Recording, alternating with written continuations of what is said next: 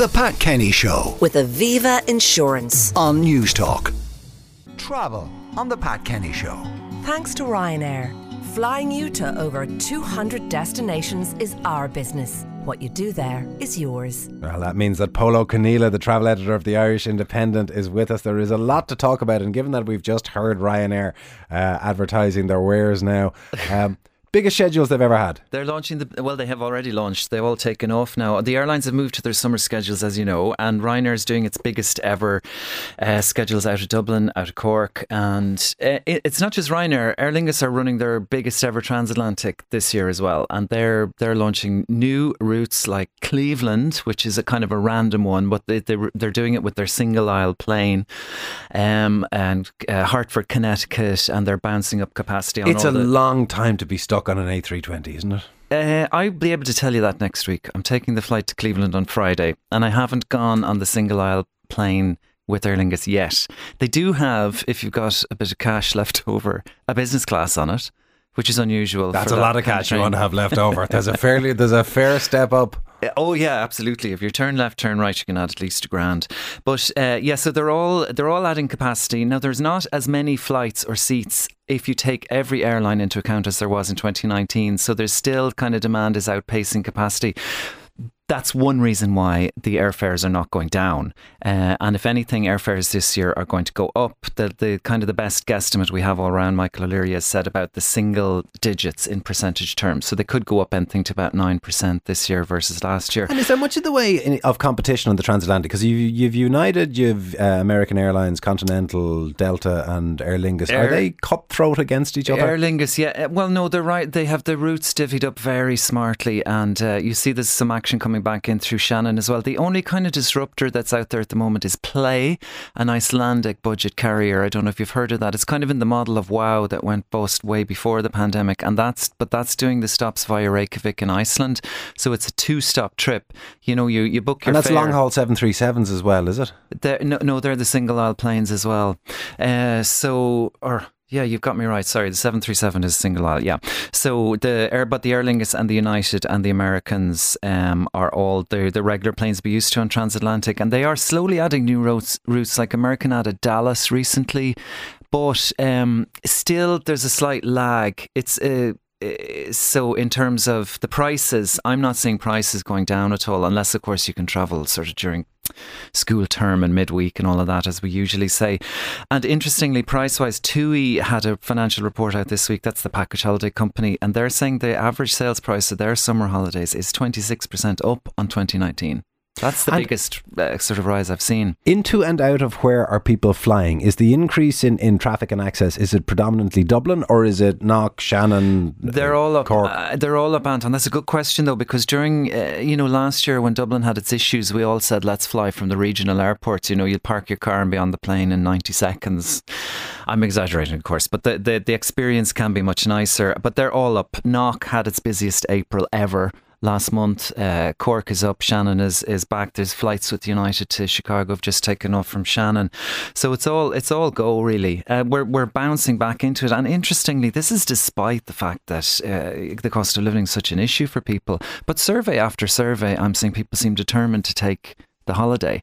Uh, Well, the cost of living is a significant issue, but I was listening to uh, Danny McCoy of IBEC, who, of course, is an economist his own right, talking to Kieran on the hard shoulder. And one of the points that he was making Mm. out was those who have money, and it's not everybody, but those Yeah. who have, have a lot of it and are eager to spend it at the moment. yeah.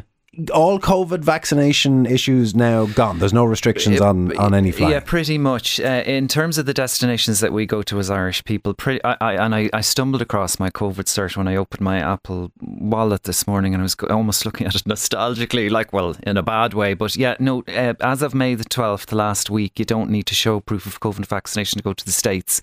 It was a real outlier, a real late holdout. So that's gone now. You're just back to back to normality, as we'll say. I asked you about where we are flying from in Yeah. Ireland. Where are we flying two Guess, mostly. guess our number one su- sun holiday destination. I figure it's got to be Europe. I've Spain or Portugal. I'd lean Spain. It's Spain by an absolute country mile. If you say the, the country that we go to, we fly to most often and take ferries to most often is the UK. But a lot of that is to see family and friends, to do business, to uh, a lot of the to and fro with haulage and all that. Anyway, Spain is the most popular sun holiday destination.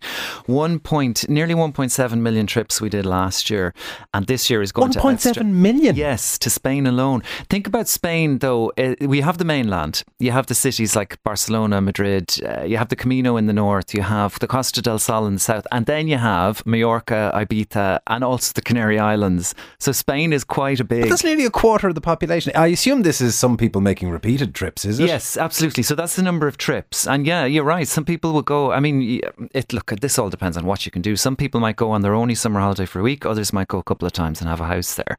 But that is by far and away our favourite, uh, and it's almost up to 2019 levels. And this year, I think it'll beat it. Second is France. Uh, and third is Italy, and they're both around the 600,000 trips a year. And Portugal is then uh, bringing up the the God, you wouldn't have thought the scale difference was, was that significant. Effectively, Italy, France, and Portugal put together don't equal the amount of trips that, to Spain. It's enormous, isn't it? The, this, you could talk about. It, it's fascinating. You could do thesis on this. When the when the the original sort of JWT set on the summer holidays uh, package scene started up in the late sixties and early seventies, Spain was on the radar from the get go, uh, as well as Lourdes, incidentally. But that's another story. And then you have so you have this kind of generational knowledge, so that your grandparents, your parents, yourselves may have gone. You get to know what You get familiar with it. The prices are low. There's lots of capacity. Airline Flight is relatively short, no jet lag, all that. Ryanair are flying to Faro and Malaga and, and places like Lanzarote not only daily but two, you know two three times a day. So there's that kind of momentum that a destination builds up. So somewhere like Turkey, which is is cheaper uh, and the same distance of a flight as the Canary Islands, is relatively young to us in the market. So even though you can get better value there, it'll take a while to build up that kind of headwind. Meanwhile, then there are issues with where people choose to stay in whatever of the destinations they go to. Airbnb is trying to convince you that you don't need the comfort and privacy of a whole place to yourself. You should live in somebody's box room on your holidays. If you've opened up the Airbnb app recently, and if you have it on your phone, have a little look at it. They've changed the layout so that the first thing that comes up is Airbnb rooms. So rooms, you could always rent a room rather than a whole Airbnb. Uh, and but they're kind of pushing them at the moment because they figure that with the cost of living crisis, people are going to be looking for cheaper ways to stay. They're also saying it's a nice way to experience and live with a local, but not everybody's going to want to share with strangers.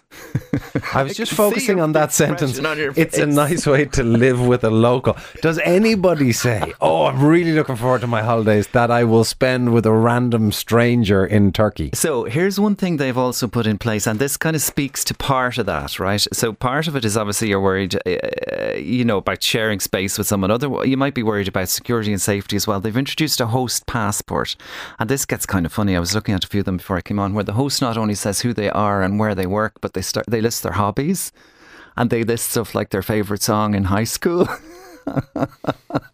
So, and they also say things like, I like spending time with my guests, or you have your space, or I have a cat, or this kind of stuff. I like spending time with my guests. You're going to stay in my house and I'm going to sit that was beside sort you. Of scrolling on. Oh. swipe, How come? Swipe, swipe. Airbnb has such a position of predominance in this side of the market because you have the Expedias of this world, you have the vacation rental by owner, you have a num- booking.com, you have a number of other significant players across the water, across the Atlantic that are huge competitors to Yeah. Airbnb and often more successful and profitable than Airbnb. They don't seem to have the same penetration in the Irish market. Yeah, no, they do make more money, Booking.com, Expedia, and that, but they don't. They have uh, Airbnb has just been an absolute runaway super brand. It's like Hoover or or uh, I'm, try, I'm trying to think of another example, but you know what I mean. That is part of the lingo now. When you go into Airbnb and Booking.com, it's broken down into a lot of their products. They tr- they do a little bit of everything, whereas Airbnb is a sole product, so nothing has cut through like that. And Revolut actually is int- is also trying to get into the travel space like this. But uh, no, Airbnb far and away, despite all, and it is controversial. You know what's going on with the with the, the short term letting register and the housing crisis and so on. But the average cost, incidentally, of a room in Airbnb in Ireland per night is eighty nine euro if you're looking to stay. Before I let you go, briefly, this undoubtedly will have reminded some people about their holidays and therefore the question about, I wonder, is the passport up Yeah. to date? What's the situation with the passport office? What are delays like, if at all? If there's two pieces of advice I can give you this morning, first, book your airport parking now. It's selling out. And secondly, get go to the drawer where the passports are stored and check that they're in date because kids' books expire after five years and that can always catch you on the hop. Um, now, the, the passport service is in way better shape than last year. The average turnaround, they're saying, is 10 days for a simple adult renewal. I've heard lots of people say two days.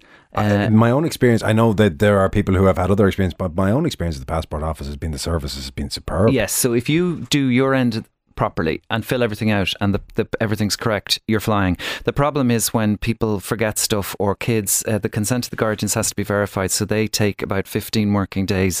And if you're someone who's newly married, for instance, and wants to change a surname, that needs more info, more documentation. So please don't leave it too late. You'll just spare, spare yourself the stress of it. Travel editor of the Irish Independent, Pol Ó Conghaile, thank you very much. Travel on The Pat Kenny Show.